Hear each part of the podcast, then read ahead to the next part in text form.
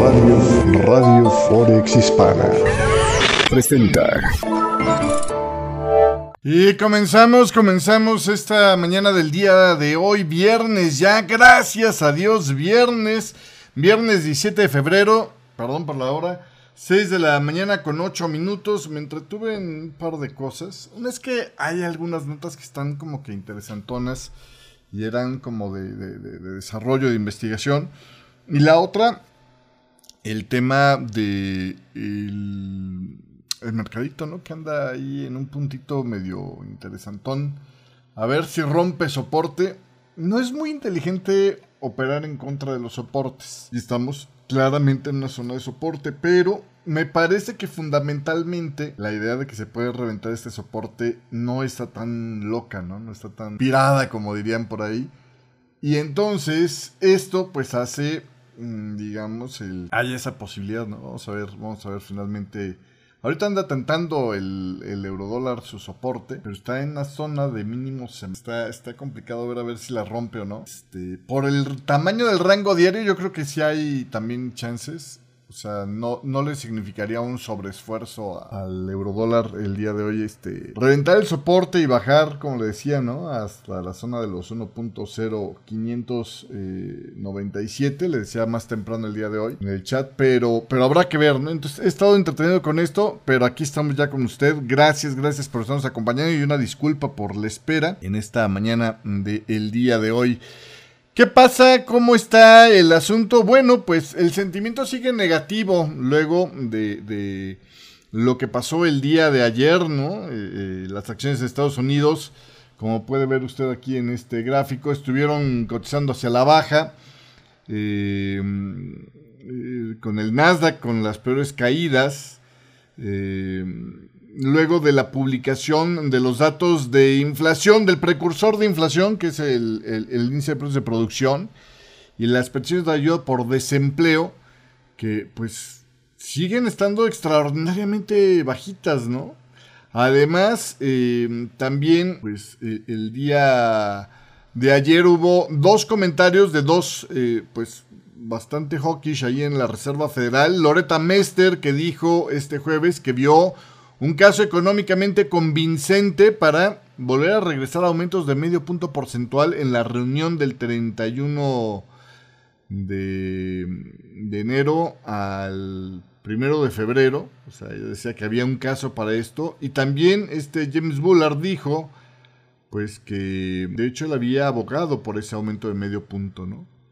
Entonces, eh, Bullard, eh, que no tiene derecho a voto este año, dice que los aumentos continuos de las tasas bloquearían la desaceleración de la inflación. Buenos días, Ivana. Bloquearían la desaceleración de la inflación y que las expectativas inflacionarias basadas en el mercado ahora son relativamente bajas. También Bullard dijo que la economía está creciendo más rápido de lo que se pensaba y que el desempleo sigue estando por debajo de la tasa de largo plazo. Tenemos un empleo fortísimo. Entonces, bueno, pues esto es básicamente lo que, lo que estuvo ocurriendo el día de ayer, ¿no? Eh, Lo que estuvo haciendo que el mercado otra vez pues se disparara para extender la racha del rally del dólar, que es básicamente lo que tenemos en este momento. El dólar index en esta, en esta mañana estamos viendo que anda extendiendo ganancias. le voy a poner el gráfico del dólar. Ahí lo puede ver, ¿no? Está coqueteando con la zona de resistencias. Este, extendió la ganancia por encima del nivel de los 104, tocando un máximo de 6 semanas. Espera que esta sea la tercera semana de ganancia consecutiva para el dólar. Luego de eh, que, pues eh, le digo, se disparara el refugio, ¿no? Por los comentarios de Mester, que calificó el caso de un aumento de medio punto porcentual como convincente, y de James Bullard, que decía que ya había abogado por tal movimiento en la última reunión de política monetaria. Eh, adicional a esto, en lo que me respecta a mí, eh, del eurodólar que ando operando esta mañana, el euro dio un paso a un dólar más firme, luego de la retórica de un Banco Central Europeo dividido, con Lane y Nagel hablando de forma agresiva por más aumentos de tasas, mientras que Panetta advirtió sobre los costos de subir demasiado las tasas y Yanis Stornaras señaló que es posible que no sea necesario aumentar las tasas a un nivel que pueda llevar forzosamente a, la economía de la eurozona a un aterrizaje forzoso. Pero finalmente, bueno, pues, el tema es que la inflación sigue estando presionante. Entonces, básicamente esto es lo que tiene a los mercados en rojo el día de hoy, ¿no? El regreso a la pantalla anterior, ve usted ahí, ¿no? Está el Eurostock 50 con una caída que ya no es tan menor del 1.16%, el Eurostock 600 del 0.82%, eh, donde la peor parte la está llevando el DAX Industrial de Alemania cayendo 1.18% en esta mañana del día de hoy. Entonces, así, así las cosas en esta mañanita. Eh, también tenemos en esta mañana del día de hoy a este, lo que es el, el tema de los fundamentales que se han estado eh, dando en, esta, en este viernes. Arrancamos la, jornada con los volúmenes de ventas minoristas británicos que aumentaron, eh, pero pues de alguna manera siguen todavía, dicen, revelando un entorno complicado, un entorno relativamente difícil. Saludos a, Jorge, perdón, que no lo saludé hace un momento. Gracias por estarnos acompañando. Ahí le pongo día. Ah, le faltó la. Bueno. Este, eh, decía sobre el tema este de, de las ventas minoristas en el Reino Unido. Le voy a mostrar aquí. ¿Dónde estás? Para que usted vea cómo quedó el asunto. Ahí tiene usted las ventas minoristas. Este es el compartido analizado. Quedaron en el 5.1% a la baja con respecto a la semana anterior. Ahí puede ver, todos están perdiendo frente al dólar. Y es un día de, risk off, ¿no? Los que peor pierden frente al dólar son las monedas de más riesgo, como es el neozelandés y el australiano, que ahorita vamos a hablar de ellos. Y los que mejor se comportan, curiosamente es el euro y el yen japonés, ¿no? Eh, entonces, estas son las ventas eh, minoristas allá en el Reino Unido, el gráfico. Ahí sigue, sigue estando débil el asunto, aunque fue menos débil esta vez de lo esperado. Le digo, en el compartido mensual inclusive aumentaron 0.5%, eh, por arriba del 0.3% que el mercado estaba esperando. Obviamente la debilidad de la libra pues también se exacerbó luego de la publicación de estos datos.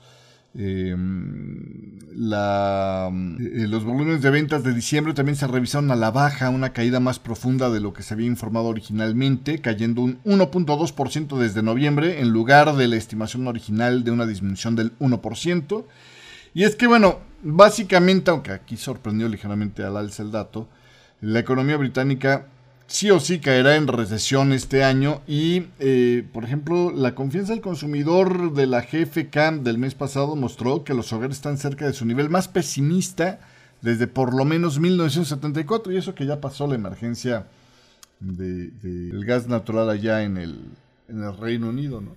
Tratando de reactivar la economía está este Richie Sunak tratando de llevarse mejor con la Unión Europea. De hecho, eh, fue a Irlanda del Norte para conversar con eh, eh, los del gobierno ahí de Irlanda del Norte para explicarles el, el documento post-Brexit que quieren sacar, donde por cierto el líder de la alianza del Partido de Irlanda del Norte dice que las cosas están potencialmente moviéndose de forma gradual hacia un acuerdo, pero que todavía este, eh, les dijo este Richie Sunak que el acuerdo no estaba ya forjado en acero, o sea, todavía puede tener modificaciones, ¿no? Entonces, bueno, pues ahí está, esa es parte de lo que se está viendo esta mañana. También esta mañana, pues de alguna manera, un poco con el ruido de, la guerra en el fondo, eh, estamos viendo a el, eh, em, la conferencia esta de la cumbre de Múnich, eh, donde podría darse un encuentro entre Blinken y su homólogo chino, por un lado, eso hay que ver, ¿no? Podría ser interesante. Joe Biden el día de ayer trató de aliviar las preocupaciones sobre la crisis esta de los globos espía chinos, diciendo que eh, tres objetos derribados por Estados Unidos no eran necesariamente globos chinos y que la intención no era eh, tener un pleito con China, que de hecho él quisiera hablar con Xi Jinping para calmar las tensiones que se vieron avivadas por todo este tema. Este jueves Biden dijo que eh, las agencias de inteligencia no tienen indicios de otros globos flotando sobre el espacio aéreo estadounidense, pero sí prometió que iban a tener eh, unos ajustes para asegurarse que pues, no vuelen este tipo de cachivaches eh, sobre territorio estadounidense, al menos sin que ellos lo sepan ¿no? y tengan bien claro de qué se trata el asunto. Eh, el es que quiere de alguna manera pues llevarlo un poquito más calmada. Dentro de la debilidad del australiano, el principal eh, banquero de Australia, Philip Lowe, el gobernador de la Reserva de Australia, proyectó más aumentos de tasas de interés en los próximos meses y dijo que valía la pena soportar el dolor necesario para reducir la inflación. Esto lo dijo en una comparecencia con legisladores el día de ayer, mm, eh, eh, miembros del Parlamento, es la segunda vez que hablaba con eh, estos miembros en esta semana. Ahí Lowy dijo que, pues, visto los nuevos aumentos de las tasas de, inflación, pues también es probable que se tenga que extender ¿no? el endurecimiento monetario, pero que todo depende de la economía global del gasto de los hogares australianos y las perspectivas que haya en el mercado laboral. Pero basados en la información que actualmente tenemos disponible, decía Philip Lowy, se espera que necesitemos más aumentos en los próximos meses para garantizar que la inflación regrese a nuestra meta y que este periodo de alta inflación sea meramente temporal, que ahí sería lo costoso, lo peligroso, dice él. ¿no? Pero bueno, eh, la semana pasada, como usted recordará, el Banco de la Reserva de Australia había elevado las tasas de interés en un cuarto de punto máximo de una década del 3.35%, eh, lo que eleva ya, digamos, este ciclo de ajuste, pues precisamente en esos 325 puntos base y dice que se necesitarían más aumentos para contener la inflación, que ahorita está en un máximo de 30 años, ¿eh? del 7.8%. Los mercados respondieron a esta información, pues obviamente apostando por nuevos máximos previstos para este ciclo de ajuste monetario. Ahora lo calculan en el 4.1%, cuando anteriormente lo veían en el 3.6%. Es decir, ahora todavía están contemplando tres aumentos de un cuarto de punto adicionales a lo que ya ha estado haciendo este Philip Lowy y su equipo allá en la reserva de Australia. Em, entonces, bueno, básicamente todo esto se conjuntó para una sesión donde lo que estuvo ganando fue la aversión al riesgo, en la búsqueda de refugio, y por eso es que el dólar australiano está cayendo, aunque los pronósticos del mismo Philip Lowy apuntan a que vamos a tener tasas más altas, básicamente el escenario que estamos viendo en esta mañana. Vamos a ver cómo se sigue comportando, pero por lo pronto, eh, en este sentido, en las acciones eh, eh, de la sesión asiática, pues todo fue un traspaso del negativismo visto el día de ayer en Estados Unidos, el Standard Poor's asiático, el de, el de, Australia, se vio hacia la baja precisamente por la debilidad, aunque también marcó allí o arrastró hacia la baja el tema de el sector tecnológico de Nasdaq que influenció en negativo el sector tecnológico australiano y eh, pues insisto, ¿no? Las advertencias de Philip Lowe de tipos más altos, pues habla de que se va a poner todo más complicado para el crecimiento económico. Por ahí en, en Japón, el Nikkei 225 de Tokio también vio una caída en el sector tecnológico. Em, aunque hubo algunos puntos brillantes como Bridgestone que estuvo entre los mejores eh, de desempeño ya en el Nikkei por un aumento en sus ingresos y previsiones de aumento del 12% en las ganancias de este año fiscal. En el tema de las acciones chinas, eh, Hong Kong disminuyó presionado por el tema tecnológico y por los conflictos entre China y Estados Unidos. Em, sobre todo con el último anuncio que mm, el representante para China del Pentágono va a visitar a Taiwán la próxima semana. Entonces esto pues de alguna manera tampoco generó como que muy buena expectativa, ¿no? Eh, y eso pues se sigue desarrollando durante esta mañana. Eh, en el tema de los cruces de la libra, la libra está manteniéndose como, sigue manteniendo como la moneda de peor desempeño y ahora contra las procíclicas, es decir, aquellas monedas que normalmente ganan más cuando el ciclo económico es positivo, que siempre son economías orientadas a la exportación, etcétera, etcétera, y este, em, las Ah, no me digas que me equivoqué de transmisión. No, se supone que sí está bien la transmisión. Ah, no lo puse en el chat. Muchísimas gracias, Ivana. Gracias por ponernos este, la liga del Forex con café esta mañana. Este, eh, muchísimas gracias. Eh, se me fue el avión. este, en el tema de las, de las, ¿cómo se llama? De, de las monedas procíclicas, pues un ejemplo podría ser el canadiense, ¿no? Eh, y sobre este tema, los operadores de divisas, según dice Bloomberg, han estado apostando fuertemente para que eh, la libra se debilite frente al dólar canadiense en particular. Los volúmenes de opciones ahí en ese par, que le voy a mostrar aquí gráfico en un momento más. Aquí este es el libra canadiense. Se fija ahí está a punto de cortar esta especie como de triángulo rectángulo hacia la baja. Es una zonita de soporte que si se vence podría dar un, movimiento bajista fuerte. Técnicamente, los chicos de Bloomberg ponían como zonas de, soporte interesante, obviamente este que ya se está empezando a penetrar, y como segundo soporte interesante ponían el mínimo de esta gráfica, de este, esta sesión alcista diaria. Ellos calculan que pues las apuestas por una caída más eh, eh, consistente de la libra canadiense sería a partir de esta zona de soporte que se está empezando a brechar, ¿no? Entonces, como le llamaban ellos, zona de peligro. Eh, los datos de, desde el punto de vista fundamental, pues, bueno, a ver, espérame. Desde el punto de vista de las opciones, los, las estrategias de operación están apostando fuertemente a que la libra caería por debajo de los 1.6, que es justamente donde está el, la rayita está de aquí abajo.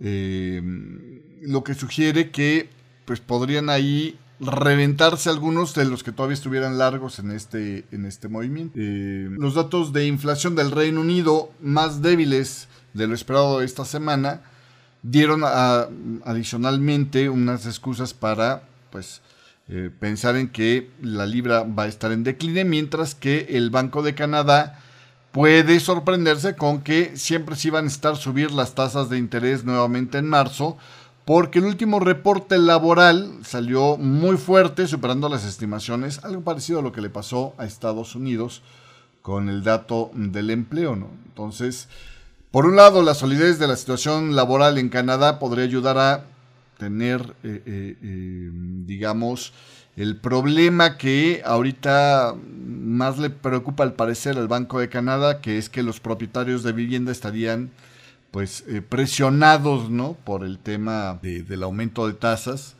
los propietarios de vivienda hipotecadas allá en, en, Canadá, lo cual le daría más margen de maniobra al Banco de Canadá para tratar de controlar el factor que sí le está pegando en directo, que es el tema de la inflación, ¿no? Entonces, Básicamente, esto hace que las cosas sean complicadas para que se sostengan estos niveles. Adicionalmente a esto, pues el carry trade funciona a favor de este corto, ¿no? Eh, ¿Por qué? Porque el diferencial de las tasas se está desplazando también a favor del dólar canadiense. Entonces, esto de alguna manera ayuda a que la gente sea más paciente con trades que estén en corto en la libra canadiense. Entonces, básicamente esto es lo que dicen los chavos de Bloomberg. Sobre el tema del yen japonés, que también estuvo fortaleciéndose, le decía yo eh, eh, en esta mañana, pues de hecho el, el, par que menos estaba perdiendo hasta hace un rato eh, frente al dólar. El dólar yen estuvo subiendo más de 0.6%, tocó un máximo de más de un mes, en la zona de los 134.81 y espera que tenga una ganancia semanal del 2.5%, que para términos de ganancias semanales sería, para ponérselo así en, referencia corta, la mejor ganancia semanal desde agosto pasado. Eh, se espera que la tarea más importante del gobernador eh, entrante del Banco de Japón, el señor eh, Ueda, sea pues administrar la salida de las políticas ultracomodaticias, ¿no? Decía James Foley, el jefe de estratega cambiario de Rabobank para Japón, se espera que los precios al consumidor, por cierto, que se van a publicar el próximo 24 de febrero, pues eh, eh, se hayan acelerado un máximo de más de 41 años según una encuesta publicada por Reuters a 19 economistas, lo que implicaría la, la voluntad de las empresas de aumentar más los precios mientras restringe eh, el poder adquisitivo de los hogares a medida que los salarios se siguen quedando por debajo del aumento inflacionario. Se espera que el índice de precios al consumidor subyacente alcance el 4.2% en enero frente al mismo mes del año anterior, acelerándose desde el 4% de diciembre, decía también esta encuesta. Así, así las cosas el día de hoy. Sobre el tema del mercado, bueno, vamos a hacer el recorrido por, por los eh, mercados alrededor del mercado de divisas teniendo un contexto de un dólar fuerte, ¿no? y que todavía podría seguirse fortaleciendo en esta mañana del día de hoy, como le había mostrado hace un rato, pues obviamente en el tema del crudo esto funciona como viento en contra terriblemente, ¿no? Lo cual ya, ahora sí, nos llevó a, extendernos por debajo de lo que veíamos antes como una potencial B, es decir, el escenario que le he llevado días platicando de la potencial plana, pues finalmente parece que sí va caminando, o por lo menos una combinación, ¿eh? Esto podría ser, si no es una plana, podría ser una combinación. Pero bueno, básicamente ahora sí nos queda esperar a ver qué tanto más cae. Ya llegó por fin al 38,2% de retroceso sobre el primer rally, este zigzag. Entonces, aquí la visión, pues más probablemente es que esto haya sido, la más probable es esto, ¿no? Que haya sido ADB, es un grado más abajo esto, porque es el conteo interno de B esto ya ha sido la BDB, con este movimiento relativamente rápido, un doble zigzag hacia el alza. Y luego ya esta caída, que puede ser todavía una diagonal, ¿no? E, este movimiento, pero más probablemente se trata de este... Todavía puede crear como una diagonal, ¿eh? todavía no está del todo loco eso como una diagonal. No sería una diagonal así del todo, puede ser una combinación, pero todavía no está del todo loco que sea una diagonal, donde potencialmente esto podría haber sido la onda 1 de esa diagonal. Lo que no es muy común es que la, la onda 2 sea una plana, pero bueno, ya aquí estamos apenas en la fase 3 de esa, de esa diagonal. Es decir, eventualmente esto puede llegar a tener un repunte más o menos por estas zonas. Yo creo que a esta zonita de resistencia sería interesante verlo. Y después de ahí, otra vez un mínimo ligeramente más bajo para a lo mejor terminar la onda B pues ya en el 38,2%, sino más bien hacia la zona del 50%. Eso me parecería como el escenario más, este, más apropiado. Dejar esto aquí, ¿vale? Pues aquí le vamos a poner esto como un 3 en interrogante, básicamente. Eso es con respecto al tema del crudo. Eh, desde el punto de vista fundamental, eh, los futuros del crudo pues siguen cayendo con la versión al riesgo y los vientos en contra de este dólar más firme, como decía hace un momento. Eh, y bueno, pues eh, vamos a caminado de pérdida semanal, eh, ya que los datos económicos de Estados Unidos aumentaron la probabilidad de un aumento de tasas más prolongado de la Reserva Federal, lo cual pues obviamente afecta o castiga más la economía, ¿no? básicamente, también aquí el aumento de las reservas de crudo de Estados Unidos un máximo de 17 meses, el aumento de esta semana fue pavoroso, sugiere que la demanda está debilitándose. Por acá tengo todavía la gráfica esta de los inventarios de crudo del American Petroleum Institute para que le eche un ojito rápidamente. Ahí lo tiene usted, ¿no? Esto es a lo que se refiere. Eh, entonces, bueno, pues eh, los precios del petróleo en las últimas semanas han estado, digamos, balanceándose entre el eh, de, ahí viene China, va a reaperturar y el oh, de la Fed va a subir las tasas de interés. Entonces estamos en eh, oh, este, básicamente, pero parece que últimamente ha estado pesando más el lado del pesimismo, porque le digo, la idea de que ya pronto se iba a acabar el, el ciclo de endurecimiento de tasas, etcétera, etcétera, pues ha estado enfriando y esto hace que las cosas se le sigan complicando básicamente. Eh, adicionalmente a esto, el ministro de Energía de Arabia Saudí, el príncipe Abdulaziz bin Salman, dijo que el actual acuerdo de la OPEP Plus para reducir los eh, objetivos de producción petrolera en 2 millones de barriles, pues se va a mantener hasta fin de año y agregó que él es cauto acerca de la previsión de aumento de la demanda de China. Es decir, todavía es una pregunta abierta, todavía es pronto para verlo. Por cierto, el día de ayer ¿eh? el Poliburó había declarado la victoria contra el COVID. Que yo decía, híjole, ¿en serio? Pero bueno. Así las cosas. Todavía me parece que es muy, muy pronto para ellos. Pero en fin. Eh, también por ahí, en, notas pesimistas, eh, estaban los comentarios de JP Morgan de, una nota a sus clientes este viernes diciendo que ellos ven poco probable que los precios del crudo Brent superen ahora los 100 dólares por barril este año, a menos de que haya un recrudecimiento de la guerra, por ejemplo. ¿no? Él, decía factores geopolíticos significativos, ¿no? Y excusaban esta proyección de no creo que pasemos los 100 eh, dólares el, barril Brent, porque la OPEP Plus pues eh, podría agregar oferta y por el otro lado esperan que haya una recuperación de los flujos eh, de Rusia a mediados de este año. Básicamente eso es lo que apuntaban. Por el otro lado, eh, el funcionario del Departamento del Tesoro de Estados Unidos dijo que era demasiado pronto para saber si el límite de precios, le voy a regresar al gráfico de precios del crudo, si el límite de precios que impusieron sobre eh, los productos refinados de, Rusia ha tenido éxito y que bueno pues y si el límite de precios del petróleo ruso ha ampliado la brecha entre el crudo Urales y el Brent. Eh, este funcionario agregaba que Rusia tiene mucho menos dinero ahora para pelear la guerra. Pues qué iba a decir en Estado eh, Por el otro tema, en los otros commodities, el oro al contado, pues sigue funcionando también en reacción al dólar. Y ahí sigue extendiendo la caída, ¿no? Que, le decía yo, por lo pronto ahorita, si se trata de un doble zigzag, este, pues todavía estamos con, con posibilidades de ver que el movimiento se vaya a ir hacia la zona de este soporte. ¿no? Aquí es donde estaría el equilibrio ideal entre la 1 y 1, entre este movimiento y esta caída. Eh, y, y, básicamente aquí, aunque se está desacelerando esta caída, es decir, confirma la idea de que eso sería en principio un rebote en el corto plazo, mientras esto no se salga de este ritmito, pues la posibilidad de que siga cayendo el oro sigue siendo buena. En el tema del cobre seguimos en el mismo rango, ahí no hay cambios, pero obviamente pues con un dólar cada vez más fuerte es complicado porque como es un commodity que cotiza en dólares, pues obviamente baja la necesidad del precio.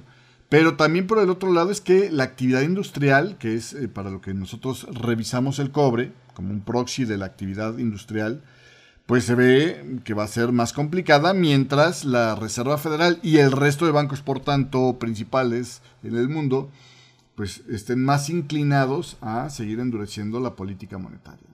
Básicamente, el problema que vemos en este, en este panorama, vamos a decir. Vamos a, ver qué más hacen, pero es prácticamente lo que estamos. En cuanto al tema, ah, en cuanto al tema, eh, claro. En el tema de los, eh, eh, de los mercados accionarios, bueno, pues estamos ahora regresándonos hacia la zona de soporte del rango reciente. era una consolidación que parecía que iba a ser más ancha y que a la mera hora se ha contenido por encima de este nivel de los 33.000, perdón, 33.503. Vamos a ver, ¿no?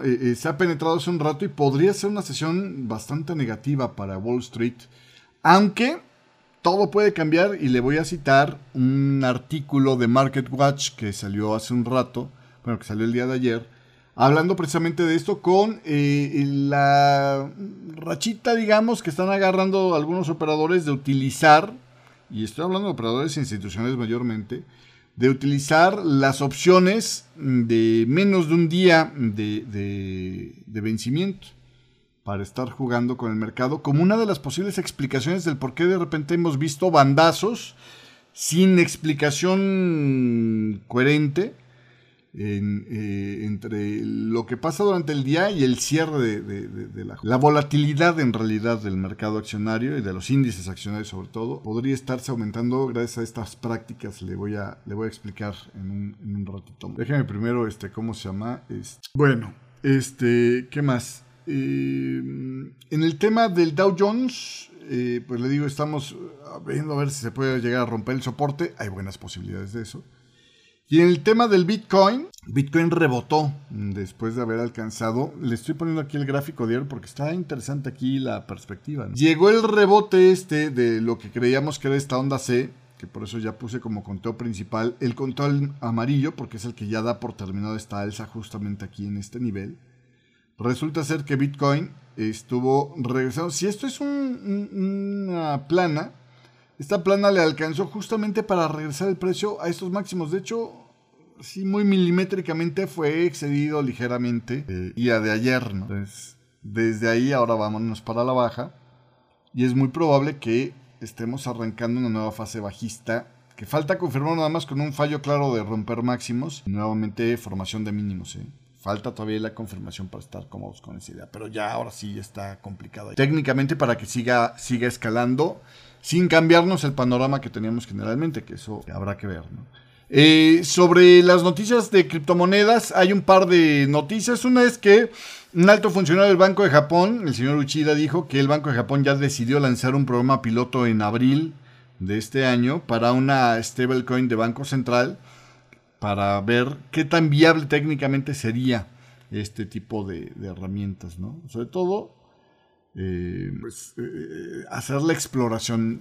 Aquí, de fondo, los, los banqueros centrales no quieren dejar de leer esto porque entienden que el sistema de pagos podría ser mucho más eficiente por otros instrumentos. Entonces, por eso es que ven esto de las stablecoins de banco. Por el otro lado, la Comisión de Bolsa y Valores de Estados Unidos acusó a Duke Wong, que usted se acordará, hablábamos mucho de él cuando fue el colapso de, de la moneda esta Terra USD. Eh, la SEC alega que Terraforms Lab y Kwon ofrecieron y vendieron valores no registrados, incluyendo este stablecoin, y llevaron a cabo un esquema que provocó la pérdida o la evaporación de 40 mil millones de dólares de valor de mercado, engañando entre otras cosas, ¿no?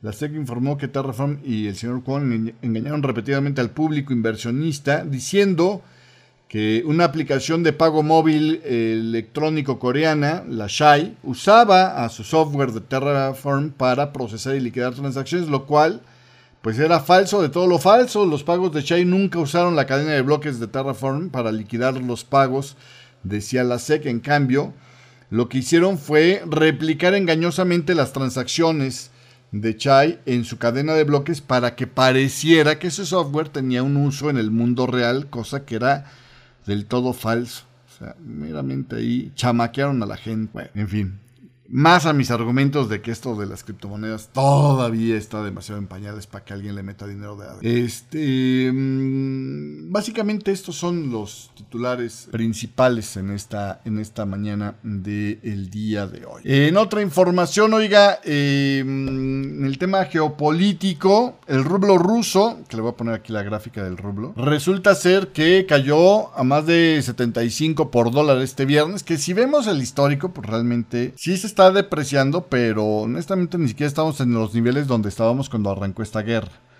Eh, por mucho que le duele a Estados Unidos esto.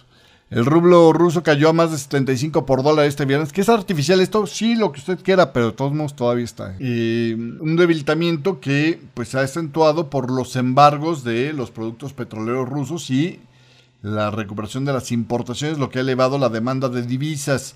La moneda rusa puede enfrentar más vientos en contra a medida que los líderes de la Unión Europea discuten un nuevo lote de sanciones contra Rusia eh, por sus acciones en Ucrania. Y se espera que también eh, pues, eh, haya más líderes militares y bancos rusos como sujetos de estas de estos castigos por parte de la Unión Europea dicen. Entonces habrá que ver este habrá que ver no le digo Em, por el otro lado, el Ministerio de Finanzas de Rusia todavía se sigue envalentonando y dijo que se apegaría a los planes para registrar un déficit presupuestario de no más del 2% del Producto Interno Bruto para este 2023, a pesar de que el gasto pues, sigue siendo elevadísimo, están pagando una guerra. Y la caída de sus ingresos, eh, pues sobre todo por el sector energético, que era de lo principal que le reciben sus arcas, pues tienen un enorme déficit en enero, ¿no?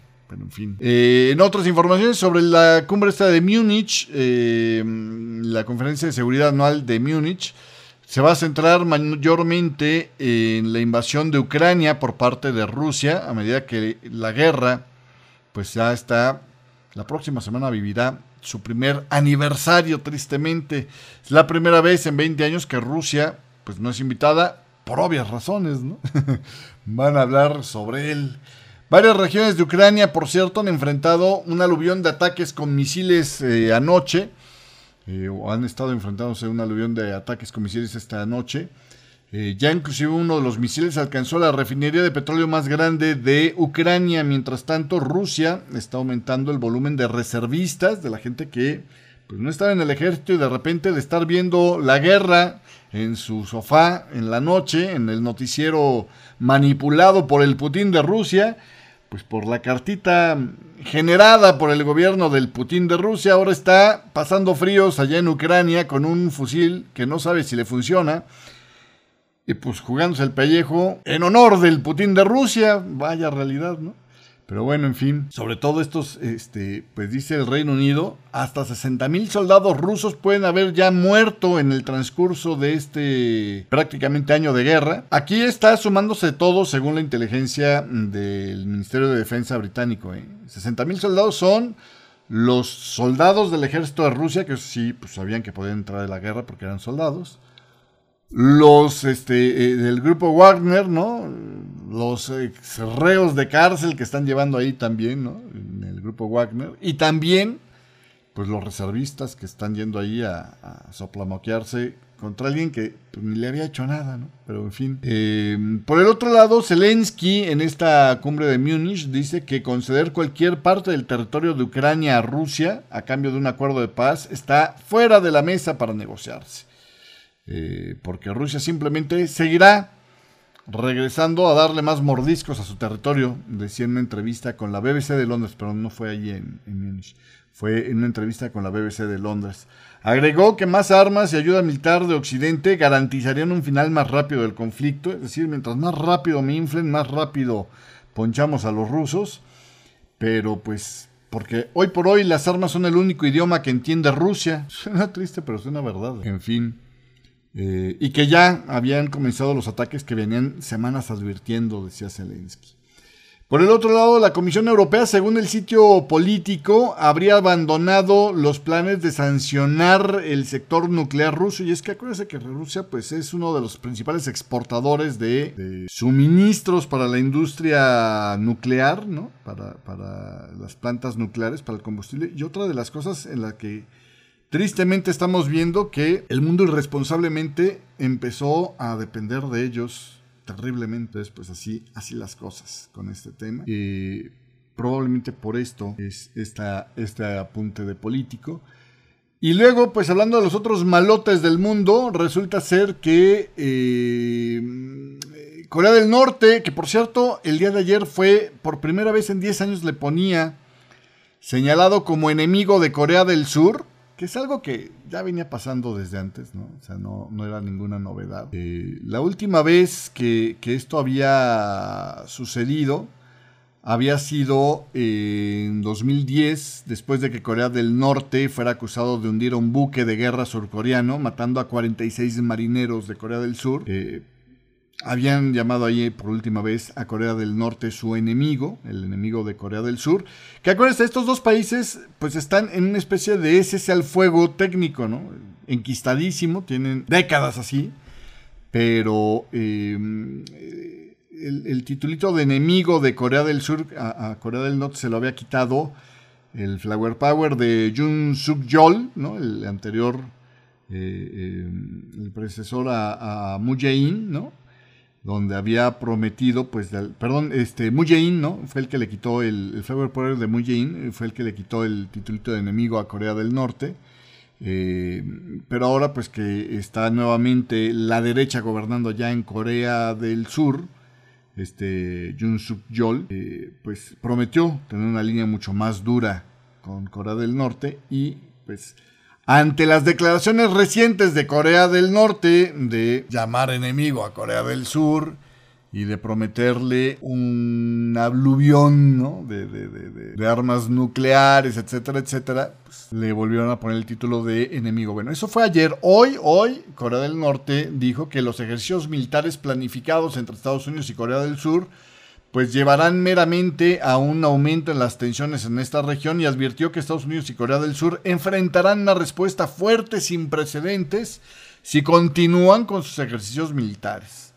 Algo que honestamente a Corea del Sur y a Estados Unidos pues les hizo levantar los hombros y seguir haciendo sus ejercicios este, eh, eh, militares, ¿no? Por el otro lado también dice que iban a tener acciones militares adicionales, que esto interprételo usted como vamos a lanzar otro cachivache al aire por parte de Corea del Norte, porque es protestar contra la presión estadounidense que está ejerciendo en el Consejo de Seguridad de la ONU. pero vamos, va a seguir aquí el, Kim Jong-un dando la tita, al parecer. Por el otro lado, Biden, Biden podría nominar a un nuevo vicepresidente de la Reserva Federal. Eh, eh, esto lo venimos hablando esta semana, ¿no? Leil Brainard ya nos anunció esta semana que deja la vicepresidencia de la Fed para convertirse en el asesor en jefe económico de Biden, de asesores de la Casa Blanca. Pero eh, lo que me llamó la atención de, de hoy es un artículo que vi en el Wall Street Journal donde explicaban por qué, aunque como habíamos platicado más temprano esta semana, este Biden podría estar eh, fácilmente nombrando a alguien de reemplazo, y que ya de hecho hemos hablado de, algunos nombres esta semana. Eh, en realidad el que este tenga la misma capacidad de Brainerd para armar consensos es muchísimo más difícil. Lo que eh, em, señala este artículo del Wall Street Journal es que el puesto de, vicepresidente de la Reserva Federal es formar consensos y estos consensos, entre otras cosas, pues se forjan a través de la credibilidad, ¿no? La persuasión de los miembros de, de, la Federal Open Market Committee. Y pues por mucho que se quiera, es imposible que alguien como el recién llegado de, eh, eh, gobernador de, la Reserva Federal de Chicago, este, eh, pueda ser muy inteligente, pues no va a tener el mismo eco que ya tenía Leigh Brainard, que tenía pues unas credenciales bien duras allá dentro de la Fed por los años y años de estar trabajando dentro de la Fed como gobernadora, ¿no? Ya, prácticamente se conocía. No se puede colocar una persona nueva en este lugar y pensar que necesariamente tendrá el mismo arrastre dentro del comité, porque carece del historial y el respeto institucional que tenía Leil Brainard, decía eh, Tim Dewey, economista en jefe para Estados Unidos de una firma de investigación llamada SGH Macro Advisors. Es difícil de reemplazar a alguien como Leil Brainard, decía este, este economista. Eh, entonces, bueno, pues básicamente el papel que ha tenido los últimos 20 años el vicepresidente de la Reserva Federal es, pues, no solamente pues funcionar como un sustituto del presidente de la Reserva Federal. De hecho, Biden estuvo entrevistando a Lil Brainard antes de optar por refrendar en su puesto a Jerome Powell, sino que pues también es el miembro pues que ayuda al, presidente de la Reserva Federal a darle forma a las agendas de las reuniones de política monetaria. Esto implica pues el, negociar y el tener pues los acuerdos que es mucho más fácil alguien con la presencia, colega de ellos durante tantos años, este, a Leil Brainard, que a el que venga a reemplazarlo. Entonces, vamos, aquí básicamente lo que dicen es que en un momento donde pues era crítico estar viendo qué onda con, eh, eh, la trayectoria de la inflación ahorita en la Reserva Federal, la salida de Leil Brainard suena como a lo mejor un error estratégico de este Biden, ¿no? de haberle pedido a Leil Brainard formar parte de su, de su equipo de gestores. A menos, a menos de que pues está Janet Yellen, como le he dicho yo, el cerebro pensante en el fondo adentro de la Reserva Federal, pero desde fuera, ¿no? Desde el Departamento del Tesoro. Eh, ya para despedirme, le platico sobre esto que le decía de eh, la práctica esta que se está popularizando, que se está volviendo cada vez más recurrente en Wall Street, de utilizar las opciones de... Le llaman ODTs o... Eh, eh, porque hay un cero antes de, las letras DTE, de em, las siglas con las que se les conoce estas opciones de cero días hasta su vencimiento. De hecho, de ahí viene este ODT, es, es más bien un cero, de cero days till end, ¿no? hasta el vencimiento de estas opciones. Bueno, estas audits son así llamadas porque vencen o tienen una vida útil de menos de 24 horas.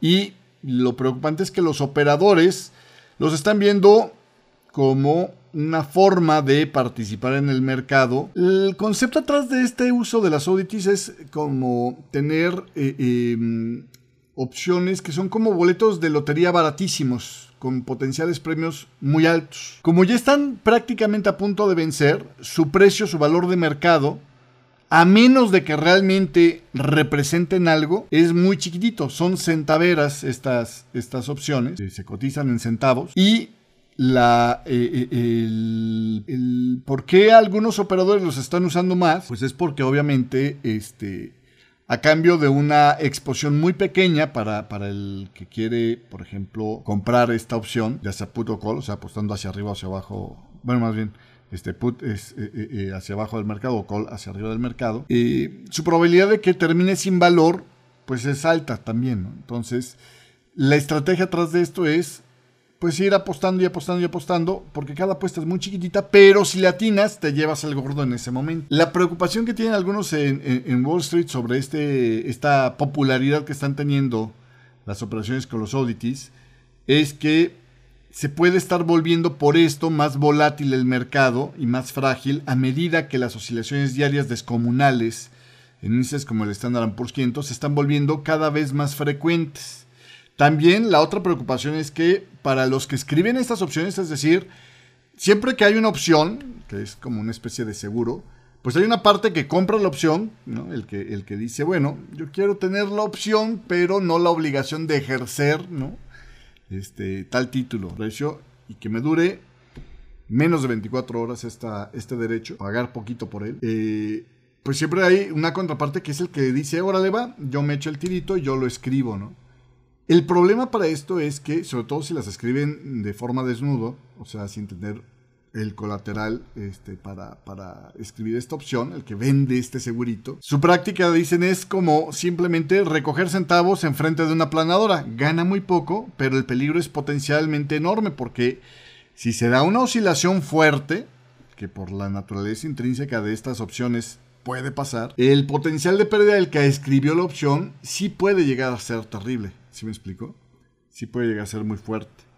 Entonces, eh, em, para que vea usted qué tanto se están popularizando, durante el primer trimestre del año pasado los auditores representaron el 22.5% del volumen de negociaciones diario promedio de las opciones del Standard Poor's 500 negociadas en la Chicago Board of Exchange.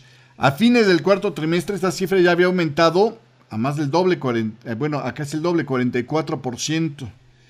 Em, y bueno, pues eh, eh, más o menos un aumento similar se ha observado eh, a principios de este 2023. Es básicamente lo que en una nota de investigación publicada este miércoles Marco Kolanovic de la JP Morgan calificaba que podría desencadenar un Volmageddon 2.0, es decir, una implosión eh, eh, como la que se vio en febrero del 2018 por la volatilidad de varios productos esotéricos que eh, se desbordaron en ese evento. El problema es que los oddities son extremadamente convexos, decía en su nota, lo que significa que pequeños movimientos en el Standard Poor's 500 pueden generar grandes fluctuaciones en el valor de estas opciones. Pueden pasar de ser inútiles, centavos perdidos, a valer miles de dólares cada una de estas opciones en cuestión de minutos nada más. Los operadores institucionales son con mucho, y este es otro de los peligros, los mayores usuarios de este producto. Datos de la JP Morgan muestran que los inversionistas eh, minoristas apenas representan el 5.6% de las operaciones de los audits, todo lo demás son operadores institucionales. Hay señales de que el comercio de opciones a corto plazo puede estar provocando oscilaciones, porque por ejemplo el Standard Poor's 500 registró 122 eventos con un movimiento diario del 1% más en cualquier dirección, a la alza o a la baja el año pasado. La mayor cantidad de este tipo de movimientos desde el 2008 y casi el doble del promedio de los últimos 20 años, que son 65.6 ocasiones eh, em, de movimientos diarios de más del 1% que se veían eh, en los últimos 20 años. Esta tendencia continúa en 2023, el Standard Poor's 500, en lo que va del año solamente, pues que van 47 48 días, ¿no? Porque hoy estamos a 17 de febrero. Bueno, 47 porque lo que tenemos concreto es hasta el día de ayer, 47 días. Pues resulta ser que este, ya se han dado de esos 47 días 15 eh, eventualidades de esas, es decir, prácticamente la proporción es enorme, ¿no? Estamos hablando de, una quinta parte de los días ha tenido un movimiento así de volátil. De hecho, pues muchos analistas dicen que, dado esta tendencia, es muy improbable que la CFTC, la SEC, etcétera, etcétera, no estén ya echándole un ojito para ver qué onda con esta práctica, a ver si la tienen que acotar más o, qué onda. Eh, este tipo de volatilidades, eh, decía este artículo de eh, de Market Watch es, por ejemplo, como el que ocurrió el 13 de octubre cuando por las negociaciones calculan de estos oddities o de estas eh, eh, opciones con vencimientos de menos de 24 horas, ayudaron a desencadenar un movimiento histórico intradiario en las acciones estadounidenses. En ese día, el 13 de octubre, el Dow Jones cayó apenas por debajo de los 550 puntos, es decir, traía una pérdida de casi el 2%, 1.9% por la publicación del eh, dato de inflación de septiembre, que publicó el 13 de octubre del año pasado. Eh, y luego, aparentemente sin ninguna noticia que cambiara las cosas, las acciones de repente se dispararon y se fueron para el otro lado de forma fulminante. Al final de cuentas, al cierre del día, el Dow Jones, ah, eh, perdón, el, sí, el Dow Jones había terminado la sesión con una subida del 2.8% cuando venía de haber perdido el 2% y no había una noticia fundamental aparente para este movimiento exagerado. Entonces, pues ahí es eh, eh, una representación del problema que genera este tipo de audits, ¿no? O sea, una buena forma de bolsear el mercado, pero que también tiene implicaciones de fragilidad en el mercado, ¿no? O sea, aunque aquí funciona para recuperar el precio, pues también puede pasar exactamente igual, pero al revés. Saludos a Jerónimo Power, gracias por estarnos acompañando. Dice, hoy llegué tarde. Lo bueno es que le puedes echar atrás a la ruedita roja del video de YouTube y verlo desde el principio. Saludos a Adam León también. Gracias por estarnos acompañando el día de hoy. Y mando saludos también a la gente que nos ve en forma diferida, que nos ha estado acompañando en esta mañana del día de hoy.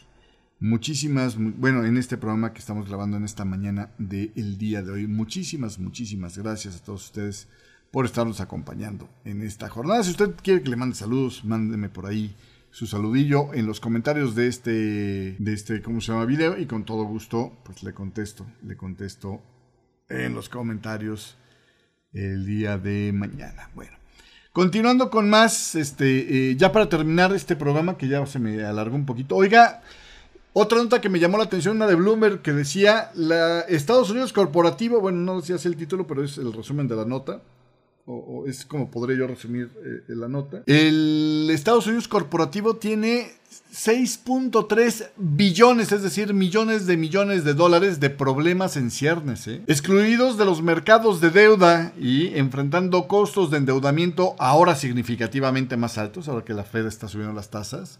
Ejecutivos de empresas en problemadas buscan ayuda en un rincón casi inactivo de Wall Street, los asesores financieros de alto perfil como Julian eh, Lockley, Lazard y Evercourt, eh, dicen que están experimentando un aumento de consultas de clientes sobre lo que le llaman gestión de responsabilidad. Es échame la mano para evitar la quiebra. Son empresas eh, pues que se habían inflado demasiado con deuda durante pues, los años de crédito fácil de, de la Reserva Federal de tasa cero y que ahora están buscando soluciones rápidas. Calculan algunos analistas que el tiempo para resolver el problema, por lo general, una vez que se te empieza a presentar en la pantalla, es de menos de un año para evitar la quiebra.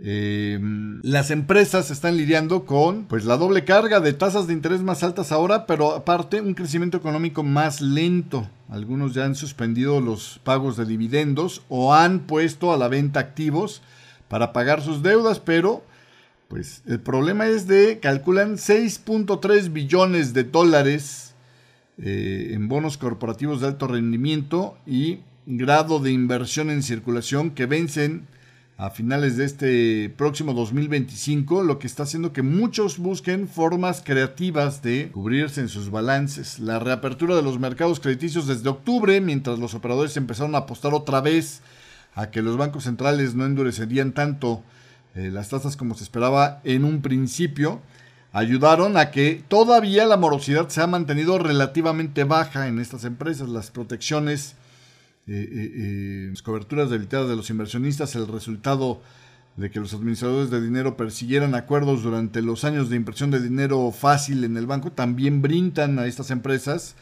opciones para evitar el incumplimiento de pago, pero es una tendencia que pareciera que va a cambiar.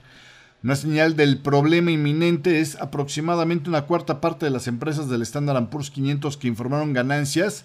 Esta vez no alcanzaron las estimaciones en el cuarto trimestre, decía un análisis de Bloomberg Intelligence. Y como lo explicara eh, el codirector de reestructuración de la EMEA, de la Julian eh, Lucky Group, dice este artículo, los cuatro jinetes del apocalipsis ya llegaron. Tenemos por un lado una guerra, tenemos pues la pandemia, ¿no? El COVID, una creciente escasez regional de alimentos debido a los bloqueos en el Mar Negro y una alta inflación que puede considerarse como una forma de peste o de, eh, eh, pandemia financiera. En Europa hoy por hoy casi el 9% de las empresas están en dificultades y necesitarán hacer ajustes. Decían eh, asesores como Álvarez y Marshall, una cifra que se espera aumente en parte porque las tasas de interés en todo el mundo van a seguir aumentando.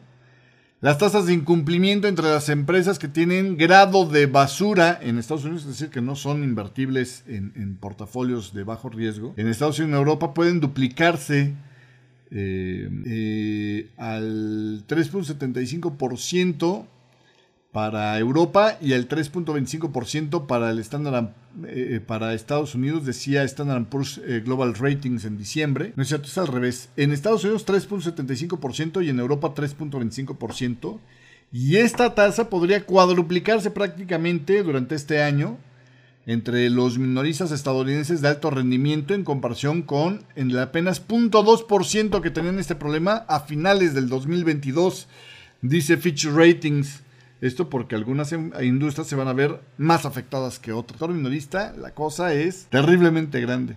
Los crecientes niveles de angustia, pues están generando oportunidad para estas firmas de capital privado que están pues evaluando las recompras de bonos emitidos por empresas adquiridas en 2020 y 2021 porque están cotizando con descuentos sustanciales, dicen fuentes informadas de esto. Sí, así las cosas en este asunto el día de hoy. Hasta aquí llego en esta mañana. Gracias por la compañía y ahí dicen por acá que ya los operadores que se cubren de movimientos del Banco Central Europeo están totalmente cubiertos de un movimiento de hasta el 3.75% de alza de tasas para este eh, ciclo de ajustes en el Banco Central Europeo la primera vez que se da una certeza del 100% o una cobertura total. Sí, así las cosas. Eh, pues yo creo que hasta acá llegamos, ¿eh? Gracias, gracias por la compañía. Pásela bonito y nos vemos en este espacio el día de mañana. Chao. Buen fin de semana. Saludos también a la gente que nos escucha como podcast a través de eh, Google Podcast, de Spotify, de, en fin, todas estas plataformas de podcast, de Amazon Music, etcétera. Nos vemos, nos vemos el próximo lunes. Tenga buen fin de semana. Chao. Radio, Radio Forex Hispana presentó.